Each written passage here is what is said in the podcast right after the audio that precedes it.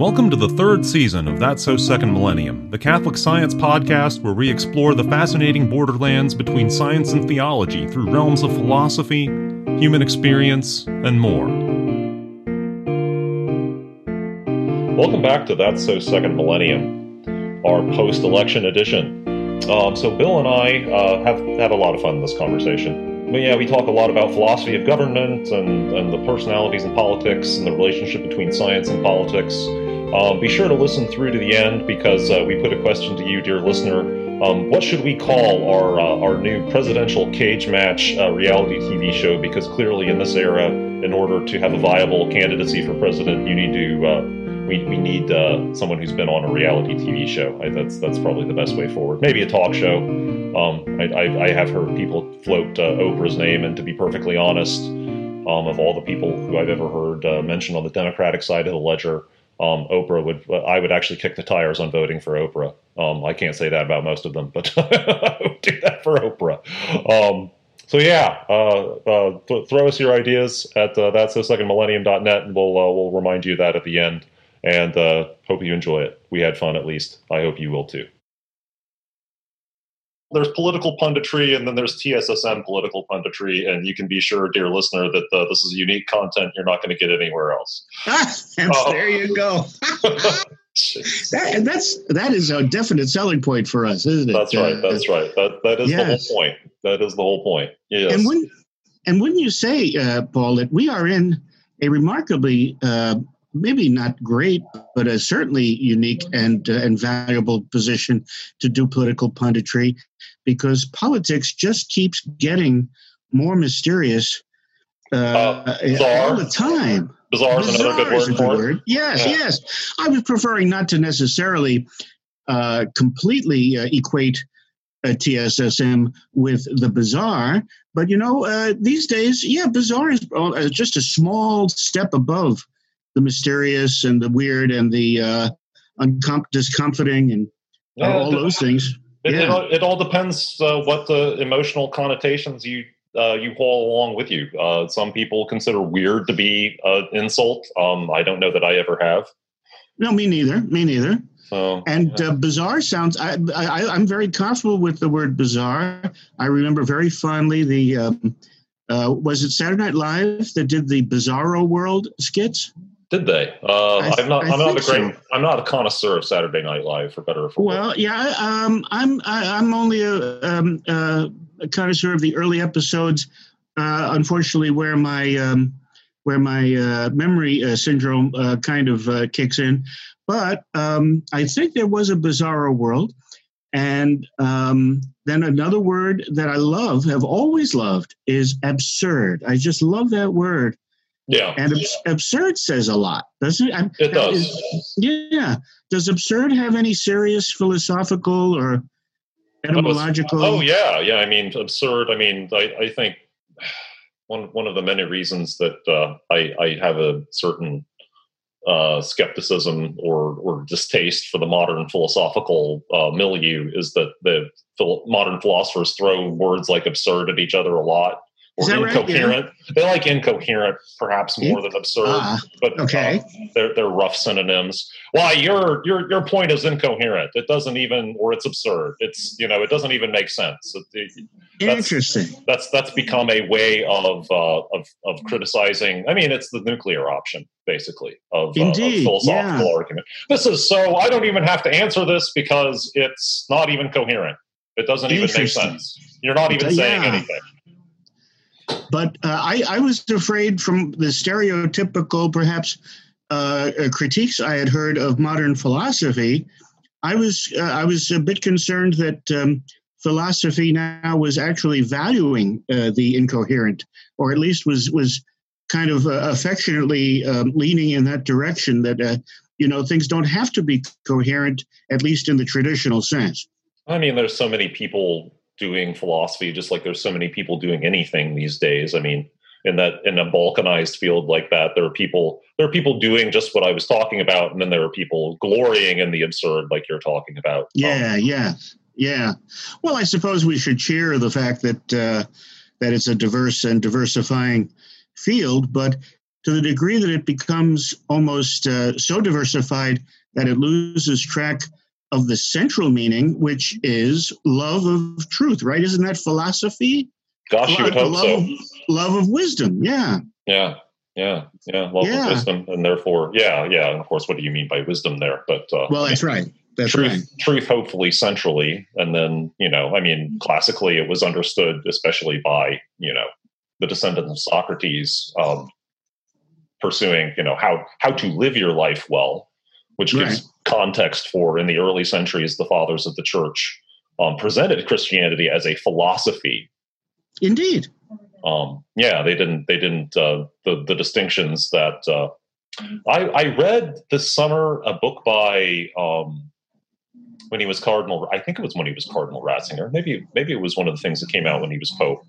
Um, Pope Benedict's um, a discussion of he he ran down many many uh, in, uh, intellectual figures from the dawn of Christianity all the way down to uh, the late, the high Middle Ages, maybe the maybe the very earliest stages of the Renaissance, prior prior to the Reformation. Um, and and he made that point. I mean, I think I I, I almost venture to say he hammered the point um, Yeah. that uh, the, of of just what I said that that Christianity did not distinguish itself from philosophy. Theology was not distinguished from philosophy until until you know like the likes of say Peter Lombard and the what was Peter Lombard twelfth century Mhm. the 1100s you know a few a couple generations before thomas aquinas maybe maybe three or four Wow, you have a deep knowledge of that. Uh, uh, of those folks, uh, I, I, my only knowledge of Peter Lawford is uh, from uh, the '50s television. I, slightly different yes yeah, a little different Peter Lawford, I think. Yeah. well, well, peter lombard rather than peter lawford yes Oh, I'm sorry. Uh, yeah, my ears are going now too. well right, but- it's the classic it's the classic uh, if you, you you take something you take some sensory input and you try to ram it into matching something that's already up there in the gray matter somewhere so right, and and isn't that exactly what's going on in our uh, social media oh and gosh digital culture, where uh, you know we don't want to be bothered by anything that doesn't already fit with our uh, current limited understanding. We Oh don't, don't confuse yeah. don't confuse me with the facts. right right which which Yeah. is which is which could segue into any number of things um the one on my mind currently is the i do find myself wanting to join the legions of people cackling with glee at uh, how badly uh polls did yes, for the second Yes. straight presidential election Yes, Um, and how and therefore inseparably how badly the media did in grasping uh, the uh, you know that there's still a huge uh, population out there that uh, that feels very strongly about Trump, or at least feels very strongly against uh, the Democratic Party. Well, I mean, that's yeah, that's the interesting thing is that you know in this year when people thought, oh yeah, all the momentum's going to be with the Democrats. Well, I mean, first of all, they nominated Joe Biden, Right. Um, not a momentum catalyzing figure. I don't think you Uh, can make, I don't think you can make that argument. I, no, I, don't think really can. I, I don't agree. think you can. Yes. Um, Bernie Sanders at least would have been some kind of momentum, but um, yeah, yeah, but but I mean, the, the people in the Democratic Party weren't. There weren't enough people in the Democratic Party enthused about Bernie Sanders for him to actually win the primaries. So, so here we are, and uh, yeah, and then and then Yeah. if, if Trump Trump's you know probably going to lose by a fingernail, It but the, sounds like it might. Yeah. It might. but the, but yeah. but the marvelous thing is that the Senate's going to be basically unchanged. Yes, yeah. Eileen and I were we were calling that the wisdom of crowds. That um, it, you know, it, there was no um, there was no organized movement with commercials on TV for all right, folks. If you do, if, even if you don't think uh, Trump can win, at least please uh, make sure that the Senate is a is a bulwark. Uh, there was no such thing, but but the people of America did it anyway. That's right. That's right. Yeah, I mean, this is in some ways this is as good a possible outcome as as you know, given given the people who are actually running. Uh, I mean, this is yeah, this is this is my personal preference. Um, yeah, it's it's it's good to have the let the country have a breathing some breathing space. I mean, it's and it's fascinating to look forward and say, okay, so who is going to? And of course, people are already I guess I guess there aren't that many people. I haven't actually seen much of this. People are too too hung up on you know exactly like well Trump's got to win Pennsylvania and then he's got to win Georgia and he's got to win you know one right. of Nevada and uh, Arizona. And I'm right. already like, well, either either Donald Trump or Joe Biden is going to be president, and I'm not enthused about either one of those. So I'm I'm right. I'm, I'm interested in 2024, and uh, yeah, it, in fact, I'm interested in 2028 and 2032 as well. Yeah, isn't that interesting? And um, uh, one of the uh, one of the uh, commentators slash anchors last night was saying that it is indeed immediately time right now to be thinking about uh, what you know, uh, uh, uh, what what will be the Republican strategy? What will be your own personal philosophy and your own personal approach to politics uh, for 2024? And uh, there's no time like today to to start thinking about that. And and I agree. Um, I forget exactly what she was using as justification for that. She was too, she too was kind of transcending all of the you know, uh, the endless uh, legal and court battles that we're about to face. Mm-hmm. Um, that's that's. Uh, oh, I, I, guess the whole idea is that we're in a holding pattern for two years. Yeah. And so yeah, and so um, uh, and we and I think almost everybody agrees that our politics is broken. Yeah. Right. Yeah. Yeah. But, so, but unfortunately, yeah, it, yeah. we have we're split 50-50 down the middle with people who think, well, we just need I mean, that's the problem, right? I mean, so mm-hmm. the last time the Democrats controlled all three, you know, both houses of Congress and the presidency was 20, right. 2009 and 2010. And what came out of that? Well, the, you know, what is it called? I can't even remember the the non-Obamacare name, which I, I think Obamacare is a needlessly pejorative name. You know, yeah, our, yeah, our, the, our, yes, our current healthcare America, system. Afford, afford, afford, affordable Affordable Care, Affordable Care Act, or something like that. Yeah, the ACA, yeah. I think. Yeah, yeah, yeah. There you go. So, yeah. um, and while I mean, I'm I'm a, I'm certainly of the opinion that the the healthcare system we had in America in 2008 was certainly broken. Um, right. It's possible the ACA has made things somewhat better in certain ways. Um, it could definitely be radically improved.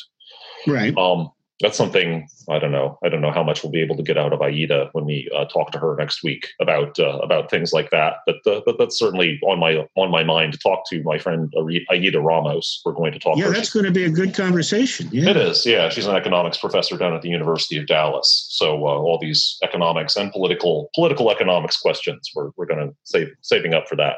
And what else came out of that era? I mean, what else came out of 2009 and 2010?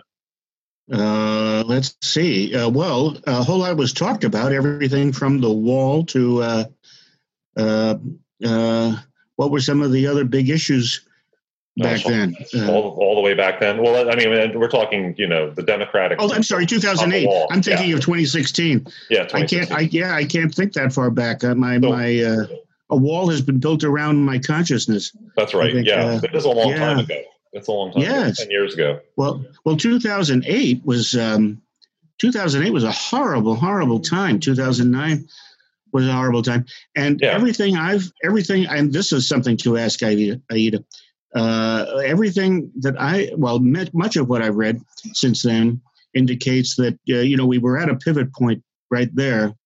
Uh, you know when uh, things really kind of hit bottom in the economy, and um, uh, we, it was almost then and there that our leaders chose what's come to be called a K-shaped uh, K-shaped recovery, mm. um, and um, and so basically, uh, whatever they did back then started the process of the rich getting richer mm-hmm. and the poor getting poorer.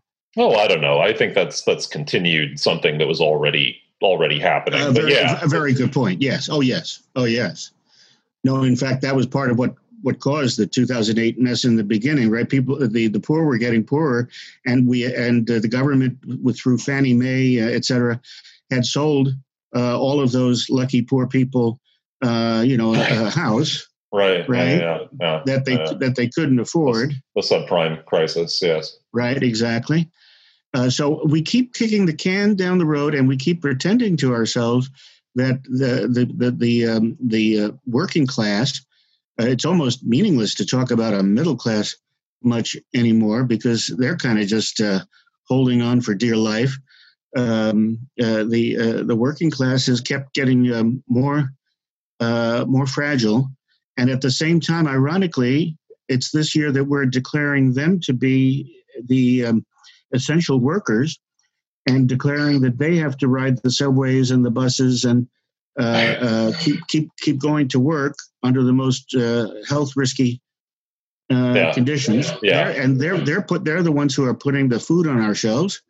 Yeah. And they're the ones who are cleaning the bathrooms in the hospitals that are staying open for COVID. Yeah. Yeah. You know, it's oh my goodness, the absurdity. There's my word absurd again. I'm going to say that it's absurd. Yes, that's what yeah. we might. That's yeah, yeah. But no, I, yeah. Uh, did you have another point to make about good old 2008 to 2016?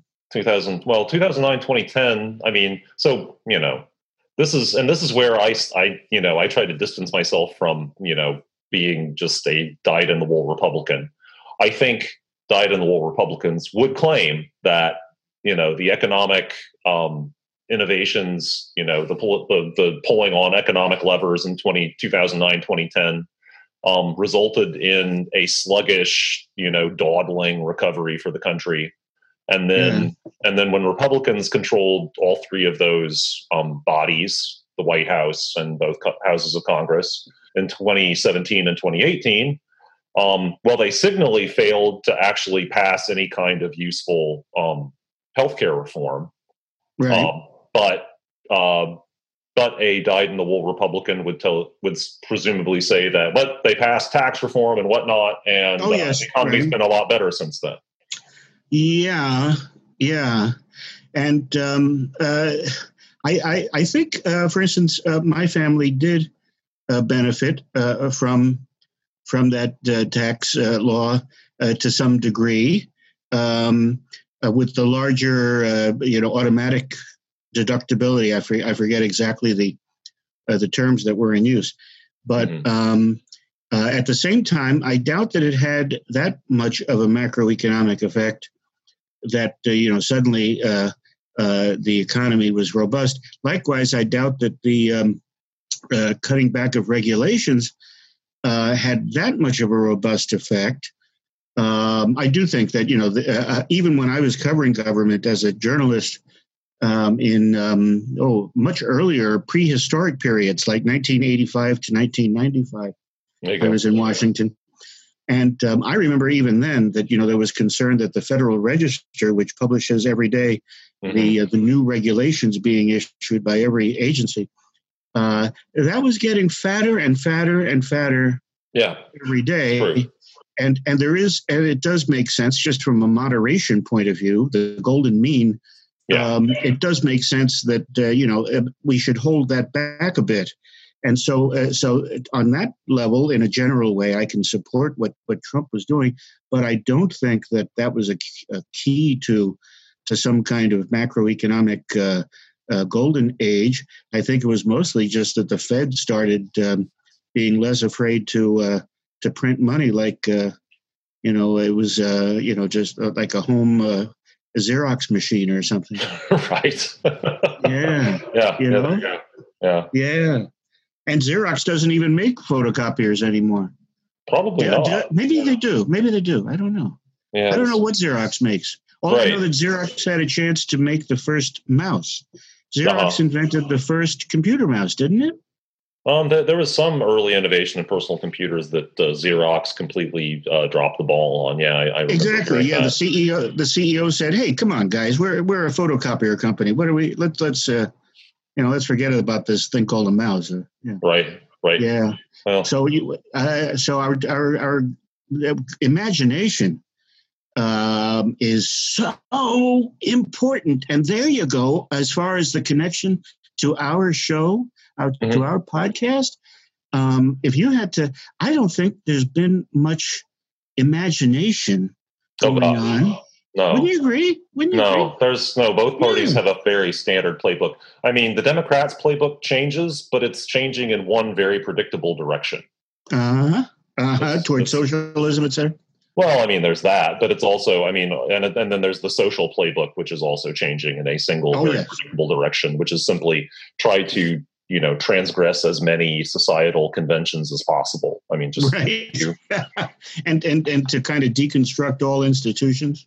well, yeah, yeah, yeah. Yeah, yeah, Except, uh, and yeah. except their own. Except their own, except government, and Yeah. and talk about incoherence. Why would we be um, putting all of our faith in government just at a time when we see that it's now um, trillions and trillions of dollars in debt and uh, totally unsustainable? Uh, and yet we're we're um, uh, pushing things like the Green New Deal, which, regardless of its uh, uh, regardless of its wisdoms, uh, whatever they may be, and I just don't know enough of it. Wouldn't it be absurd to to spend fifty trillion more, or so, or whatever on that when you know we all of this we know is unsustainable. Right. That's incoherent. That's incoherent, and certainly not. Maybe it's imaginative to have the Green New Deal, but imagination has to be re, uh, rooted in reality. Uh, yeah, I forget what I forget what uh, what famous old uh, sage. I guess I guess if, if you're a, a a pundit who's old enough, you can become a sage like Montaigne. I think I think in his era, Very you might- you good, would have very called him a pundit. But um, I like that. so, someone like that um, talked talked about uh, building castles in the air and then building foundations under them. Um, Yeah, that's- interesting. that's a tricky that's a tricky art to master. I mean, but- yeah, very I true. mean, to your point, you know, thinking about you know crises of imagination, you know, looking at the the facts that you've laid out there, the situation that we're in, it's like Mhm. if if you want something to change on a, you know, if you want something significant to change in American culture at this time of day, Mhm. we've got to take putting a massive new expensive federal initiative into place has got to take a back seat. I mean, that's got Yes. to be pushed three or four or five or 12 spots down our list of possible ways of implementing it. Yes. And yet to a lot of people, that's the only that's the only acceptable alternative. And if you're not proposing that alternative, you're not being serious about it. You must hate the poor if there's not line Right. items in the federal budget, you know, doing this thing for the poor. Right, right, yeah. Haven't people, you know, uh, learned uh, the fundamental um, basics of family budgeting and uh, things like that? Where you know, if you you can't spend all this money, and I'd say that the the the, the problem there is um, freely available uh, credit, and that you know it's just too easy to think in terms of credit. But you know, um, if you look at uh, today's credit cards um, uh, today's credit cards, a lot of them are charging 18, 20, 22%, Yeah. uh, com- compared to the Fed charging its favored customers roughly 0%. Right. Uh, so it's it, we can't speak in terms of, of um, the working class and the middle class having access to, uh, to cheap credit, or uh, we can't, we can't uh, attribute great things in the economy to that Hmm. either. Yeah. Uh, yeah, it, it's probably more like a carelessness uh, that that uh, it, that's the attitude with which we're approaching uh, credit and uh, and fi- and uh, finance, both personal and political. Uh, it's it's just carelessness. Um, Yeah. Yeah. Yeah. yeah, uh, Yeah. and, uh, but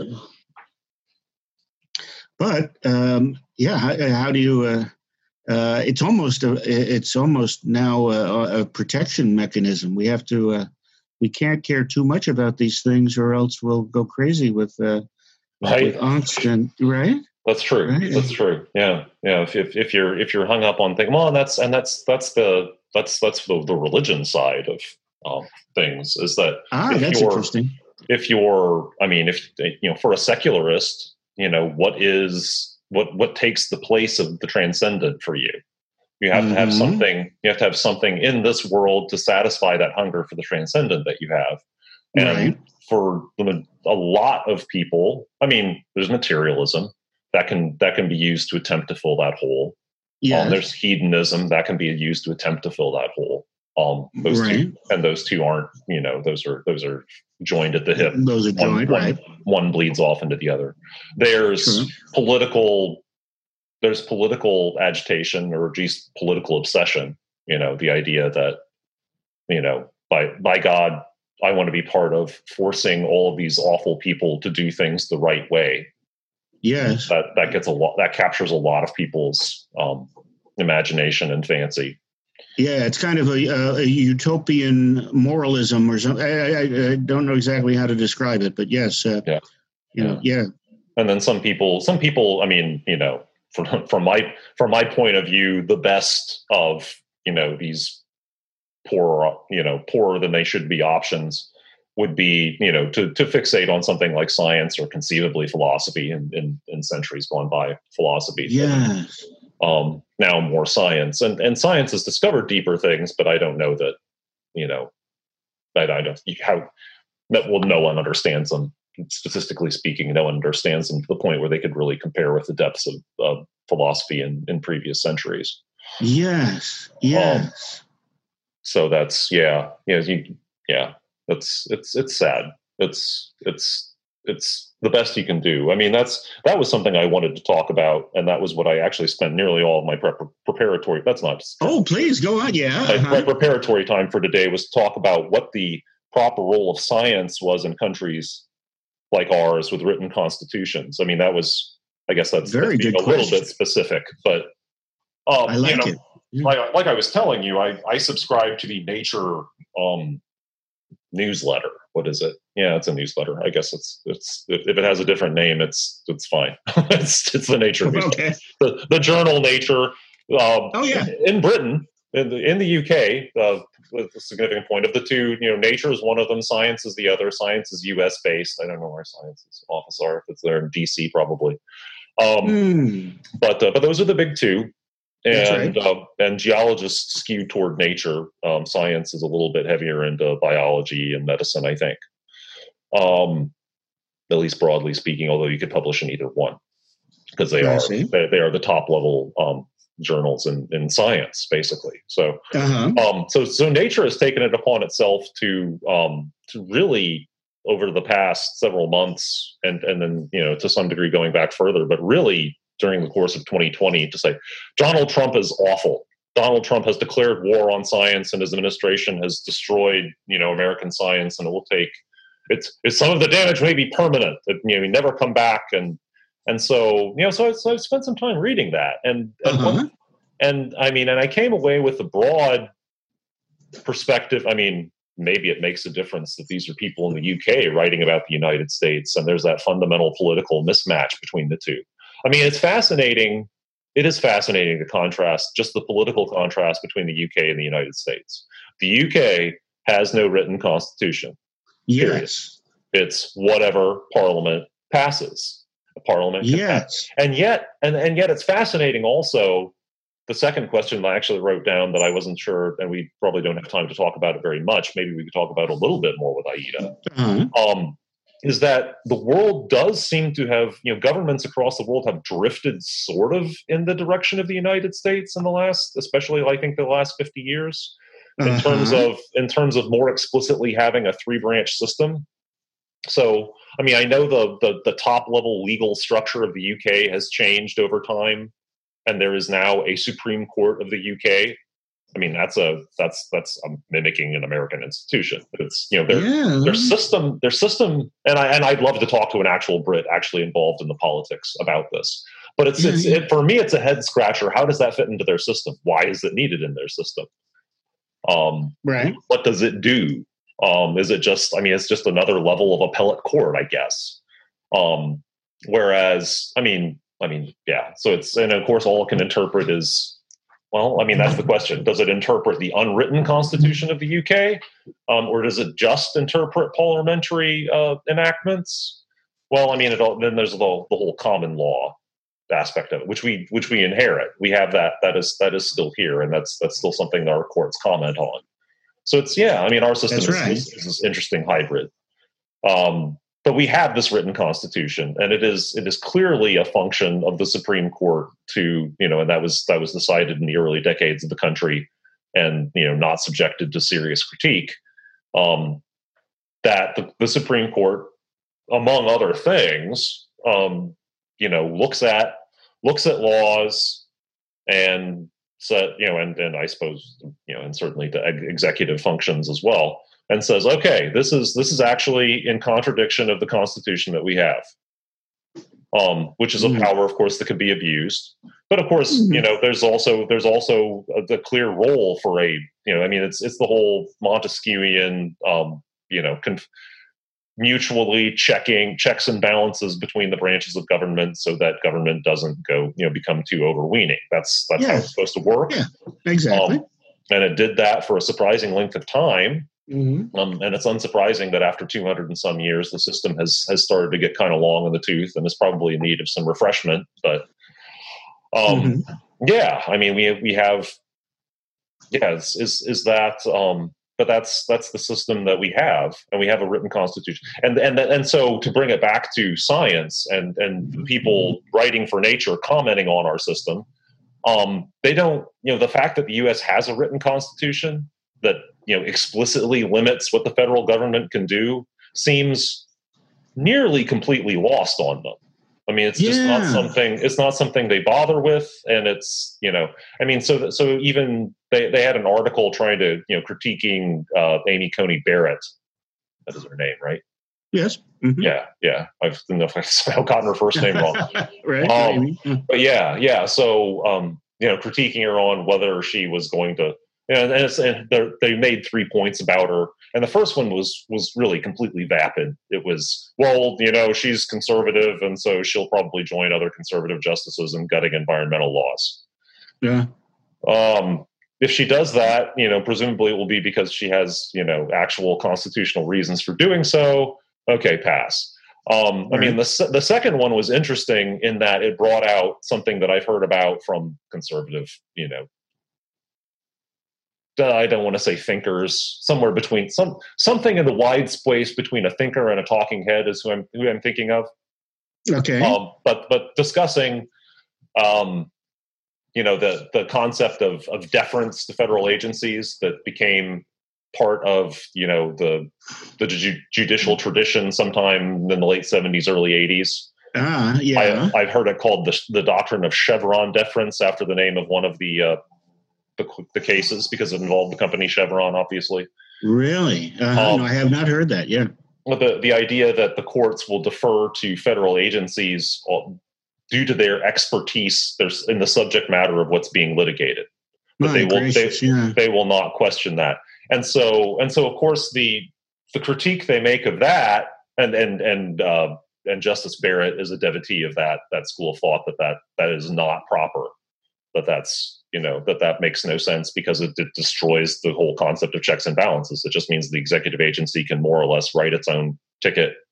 Yeah. and it's you know i mean that that's that that's contrary to the philosophy of how our government is set up. And so and of course the you know the commentary on it well that's that's redundant. That's duplicative. You know there's why why do we have all these experts hired by these federal agencies? I'm like realistically what that means is that the legislature the legislative and judicial branches need people with that expertise working for them because we have a system of checks and balances and there is some quote redundancy in the interest of avoiding tyranny. I mean that is that is the explicit purpose of our of our governments being set up this way. And there's just this lack of understanding.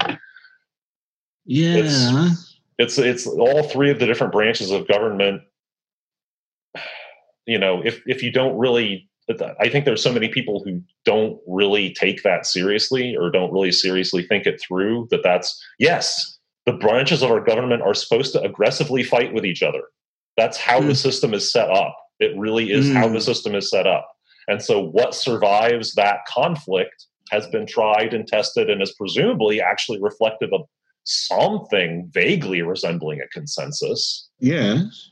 As opposed to, I mean, I think I don't I don't suppose it's uniquely progressives, but you know it certainly seems to be part and parcel of their milieu. That well, that's all that's all a waste of time. And all three branches of government, I mean, who cares about whether they're different branches? All three of them should get on board with the project of implementing progressive reforms, changing things in the progressive direction.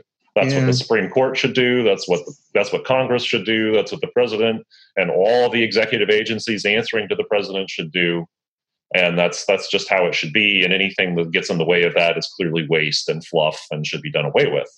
Yeah, yeah, yeah, and uh, I I don't like this reliance on experts who uh, should be uh, we deem them authoritative, even though my idea of um, uh, being an expert and being authoritative is that you have your feet per- firmly planted in something that is authoritative, there, thereby uh, being in the, in the roots of the author of something, something you know, um, uh, something that's solid and not shifting sand.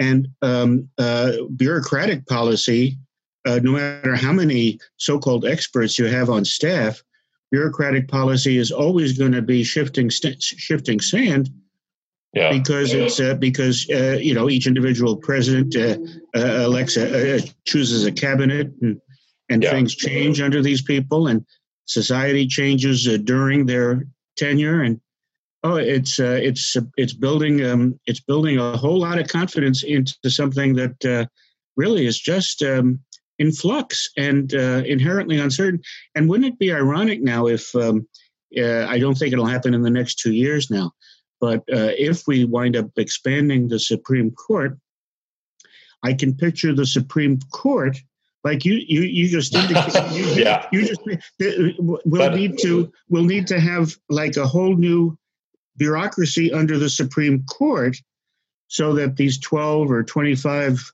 justices can have their own sources of expertise mm-hmm. to judge the experts within the federal and congressional uh, bureaucracies.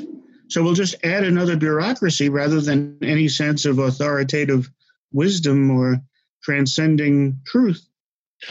Yeah, I guess my take on it's not quite that negative. I mean, I no? I, sus- I suspect we have close to the number.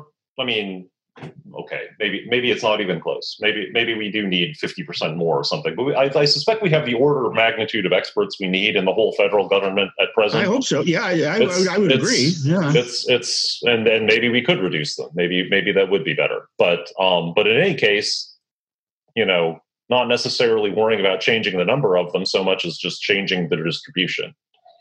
Ah, um, how do you mean? And, how would you? How would you change their distribution? Well, I mean, like I mentioned before, basically take you know, so the the EPA, um, right. you know, has however many um, hundreds of environmental scientists working for it. Yeah, um, and some number of them. I mean, the ones who are who are work drafting regulations. I mean, they belong, you know, attached to the House of Representatives or the Senate. They should be I mean, because fundamentally, I mean, that's that's another. You know, the people who argue um, that Chevron deference is a terrible way to go are mm-hmm. also people who tend to argue that Congress has pretty much given away its legislative authority to these federal agencies. Oh, I see. And uh-huh. that now ninety percent of what's effectively law that comes out of the federal government is routed through is these federal agencies' rulemaking process. Yeah. Um, and that's and that's basically, I mean, and those people are not directly elected. There's and that's and that's the thing. You know, you talk about bureaucracies uh, flailing back and forth, and mm-hmm. and I mean that's that's kind of the spoils system, right? Um, yeah.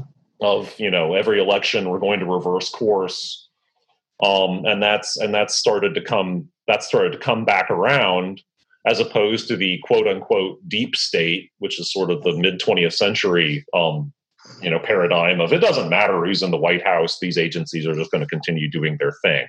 Yeah. Um, yeah. which is also bad. That's right. That's right. then elections don't matter at all. yes. Yeah. There's there's a Scylla and Charybdis to be navigated between there for sure. Well, like, yeah.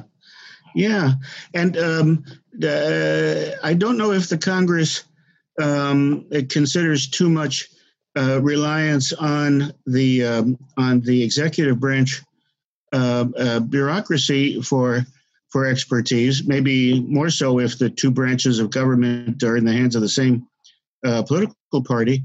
Uh, they they might, but you know who the you know who Congress depends on for their expertise.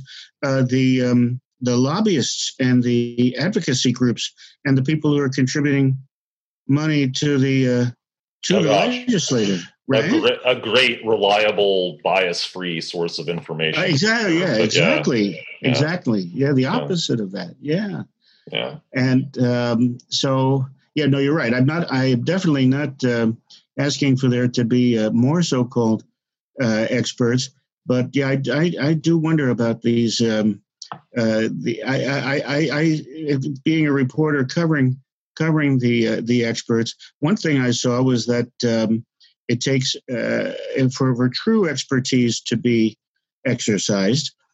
Uh, it, it takes a fair amount of time and a lot of subtle um, a lot of subtle uh, work to be done, and the, the the the top people in the agencies have to have faith in their experts, and they can't kind of uh, micromanage and hand down either through regulation uh, or or through uh, you know kind of uh, uh, hidden mandate.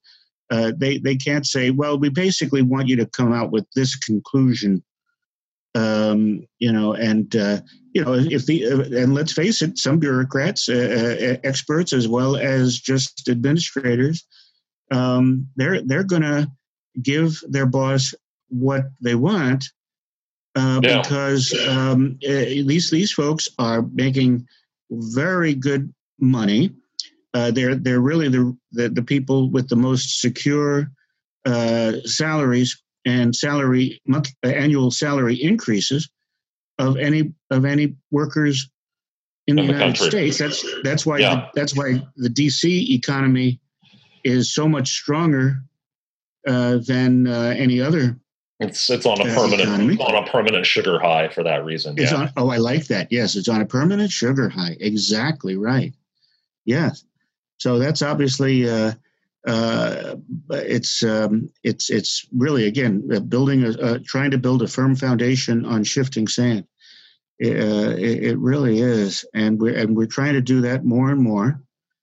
And um, uh, but, uh, again, back uh, I, I, let let's close this on uh, returning to that idea of science and and religion, because among the things that um, I I found fascinating was that um, you know um, uh, Biden as an individual, uh, as a matter of strategy, uh, the Democrats let him uh, parlay his uh, Catholicism and parlay his talk about faith, and also uh, they had the um, they had the slogan on his lecterns.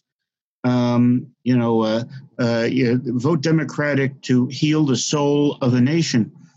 Mhm. Uh, well, well, th- there's something about the soul that is transcendent and subject only to unmutable, immutable uh, rules and and natural law and and some uh, shared sense of truth about good and bad and the common good. And uh, Biden himself has been, unfortunately, a kind of personification of the opposite of that, uh, very much being a, a cafeteria Catholic. And I plead Oh, yeah. guilty to, to being a cafeteria Catholic at times in my life, at all times in my life, in one way or another, more than I care to admit, probably. Uh, Mhm. but you know, we all, but but don't, but don't try to claim um, allegiance There- to the There is soul. there is the further question of if, if there's anyone that uh, Jesus of Nazareth uh, seemed to dislike. It was not. It was not even murderers. It was. It was certainly not tax collectors or prostitutes. It was hypocrites. Exactly. Uh, Exactly, and so yeah, to uh, to put our hands, to put our uh, uh, laws and everything in in the hands of uh, of a of a hypocritical situation uh, that to me was you know perfectly captured by uh, this man, uh, this cafeteria Catholic at this lectern that says uh, you know let's heal the soul of the nation. At the same time that at the during the Democratic uh, online convention, uh, they had taken out um, the words under God uh, from their recitation of the Pledge of Allegiance, mhm. uh, and they were they were very much uh, in line with um, you know uh, uh, maybe preserving freedom of worship, but definitely not preserving freedom of religious expression. Yeah. and uh, a, a, soul Free, to have free, soul. freedom of doing some private thing in your own ceremony that no one else can see on Sunday morning if you really want exactly. To. Don't bother us with what you what you do on Sunday morning. Yeah, yeah, yeah. And th- so uh, so what uh, so what Biden was actually doing more than he appealed to the soul and to uh, to Catholic or or Christian uh, Judeo Christian values. What he did was he said, "I'm going to follow what the scientists say." Mm-hmm. in um, in uh, you know solving our pandemic problems. That was his one big maxim. Oh yeah, right? yeah. Follow the science. Yeah, yeah, yeah. Which is uh, yeah, that's I mean that's where where where is the the edge of that ambit and um yeah yeah that's that's that's the question. And and you and you as a as a reasonable uh, uh, scientist uh, yourself, you're you're very open, uh, and most honest scientists would say, no, sci- science science is in constant flux and uh, debate and uh, discovery and inquiry, right? Yeah, I mean, and then that's that's definitely you know the stuff I was reading today. Um, you know, accusations leveled against Trump is that he he really did muck up the scientific handling of of the of the COVID epidemic and that's mm-hmm. that that's that's that sounds. I mean, that sounds like how he ran everything. Um, yeah, he he would throw people in and out, undermine people, and yeah, yeah. I mean, that's it's it's one of those things. You know, I I selfishly would like to get back to just a little bit of um, uh, prognostication here, or or Please. sort of. Uh, what's what's the word that I heard in some uh, contemporary Jesuit uh, pray dreaming, pray dreaming. Praise. Wow, what a good. Yeah. Go on. Tell me more. Yeah. Tell me so more. I mean, so thinking about okay, so so it, Trump is you know presu- presuming that he loses the election, he's going to have lost it by a fingernail. Right. Um, and you know you could change all you know in the in the non-existent uh, counterfactual. You could change, say, merely the fact that he ran things so messily and you know dealt with his underlings so inconsistently and ham-fistedly um, that by itself might have gotten him elected i mean you know so, so, you, yeah. so you think you think about who who would i mean either party really because i mean if you think of who's run for president in the 21st century and then stretching it to include 2000 depending uh, depending on your uh, you know your philosophy on whether 2000 is part of the 20th century, the 21st century. right. Um, but I mean, okay, Al Gore, George W. Bush, John Kerry, John McCain, Barack Obama. Okay, finally, someone who actually could project some sort of image. All right, right. personality. Um, you know, could could project an image, could sustain an image, um, and of course, you know, profited from being, you know, America's chance to prove to itself that it's not a bunch of racist, awful people. Look at us, we were elected a black man. I mean, I remember 2008 and, right. and being swept away by that. And I was like, right. I mean, that's that's the only election where I voted for um, a Republican for president. But I was like, Obama's going to win, and I'm okay with that, and we'll see. You know, and and, and i am going to try to um, enjoy, you know, the fact that we can feel good about this. Right. And that, that didn't go very far. But in any case, big Barack Obama, big personality. Um, and then oh, Mitt Romney. And then yeah. Donald Trump. Donald yeah. Trump. and and Hillary Clinton. And right. and then and then um, Joe Biden, who's going to have needed Trump to have all of Trump's warts and a worldwide plague to be going on at the same time that Trump, you know, arguably handled ham-fistedly in order to ease him over the finish line into office. Right. So okay, so I'm looking at 2024. First of all, the I perhaps the worst, the biggest drawback to Trump losing is that Trump can constitutionally run again in 2024. I don't like that. I don't like that idea at all. Right. Um, but we need somebody. I mean, we, if I'm identifying myself with the Republican Party, Honestly, though, I could identify myself with the Democratic Party. First of all, Joe Biden may not live until 2024.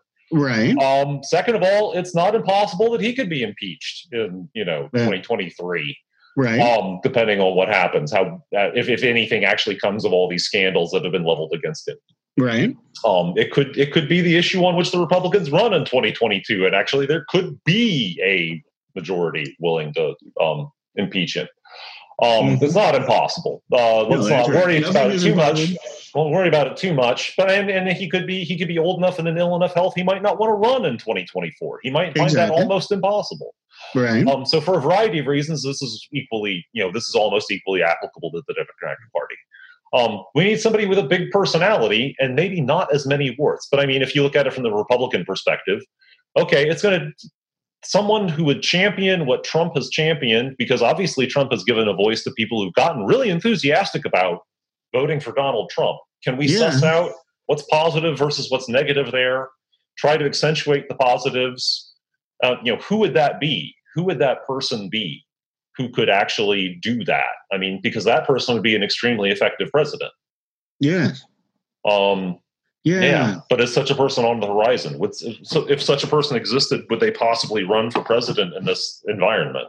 Well, that's a very good question too. Yeah, those are two very uh, apparently insurmountable uh, uh, requirements at the moment. Because I certainly looked carefully at the uh, Democratic uh, uh, primaries and all, hoping that maybe somebody was was really rising there uh, you know, who was a authoritative, big personality with that kind of capability uh, to yeah. to lead us out of this, and I, I didn't I didn't see any, and yeah. obviously, uh, yeah, the, the, everybody fell back on Biden.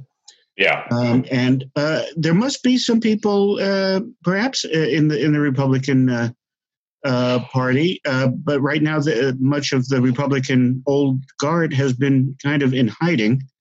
Yeah. So we yeah, so we don't see too much of them. Um, but uh, yeah, you're right. We need we need somebody with a big personality and a lot of self confidence.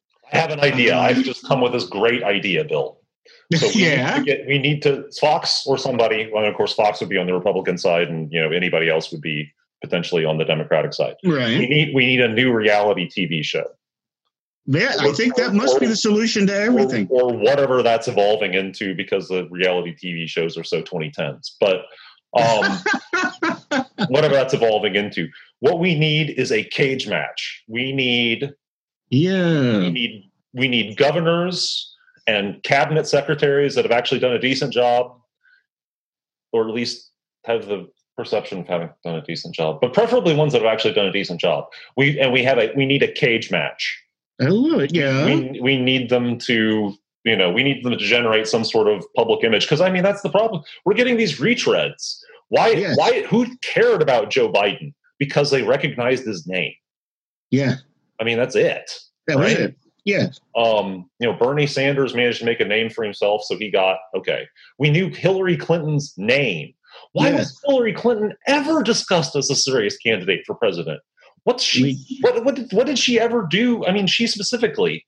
Yeah. Um, you know, there are plenty of competent women in the country. Why was she the one who got these this you know torch? Yes. Of, wow. Well, it's it's clearly her turn.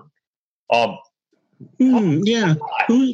Yeah. Who determined this and on what basis? That's right. Right. Yeah. Yeah. Yeah. I mean, and then W. Bush. Why on earth was he in 2000? Why? Was he the one who ended up getting nominated? There were there were however many other people in this country. What on earth made him? I mean, he had been governor of Texas for two years for you know without a great deal of consequences, my understanding. Um, why on earth was he touted as? I mean, and then there's Obama, but um, yeah, yeah. that's I don't know. I don't know. What, well, what could I, you do?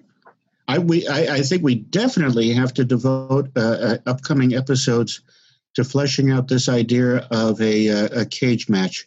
Oh yeah, um, we can make that a bonus episode. I think we could make that a bonus episode. It could be our Christmas present to y'all. I think that would be really super because uh, uh, yeah, it would be watched because it would be a, a, kind of reality show with some big names or recognizable names. Mm-hmm. We could we could make it somewhat fact based and somewhat somewhat policy based and somewhat responsibility based, but it still could be entertaining which which Americans absolutely need.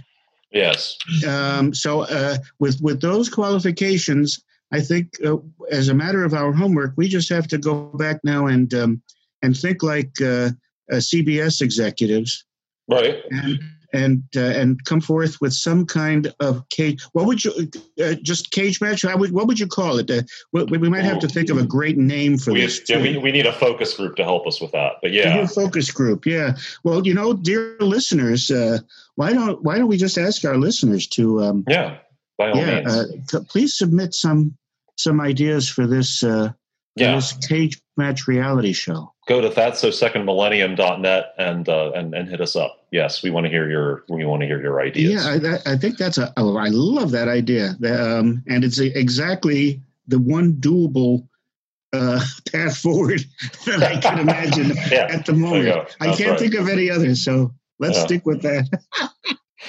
All right, all right. Well, we have uh, uh, we we've definitely put a, uh, an earful out there for our, yeah. for our listeners. So uh, so I think we better yeah. call it there. But uh, yeah, no, this was fun. This was fun. Oh my goodness, yes, yeah, and uh, and it show, also shows that one can or two can uh, retain a little bit of a sense of joy and imagination and uh, hope, um, despite uh, all of the stuff that we've been through. So I, I like that idea as well. Okay. Yeah. Yeah. Absolutely. Okay. Yeah. yeah. That's for sure.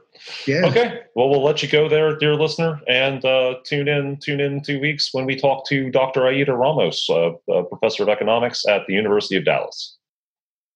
Thanks for listening to this episode of That's So Second Millennium. TSSM's audio producer is Morgan Burkhardt. Our theme music, Igneous Grok, was composed and performed by Vin Marquardt. For my co host, Bill Schmidt, I'm Paul Giesting. Until next time.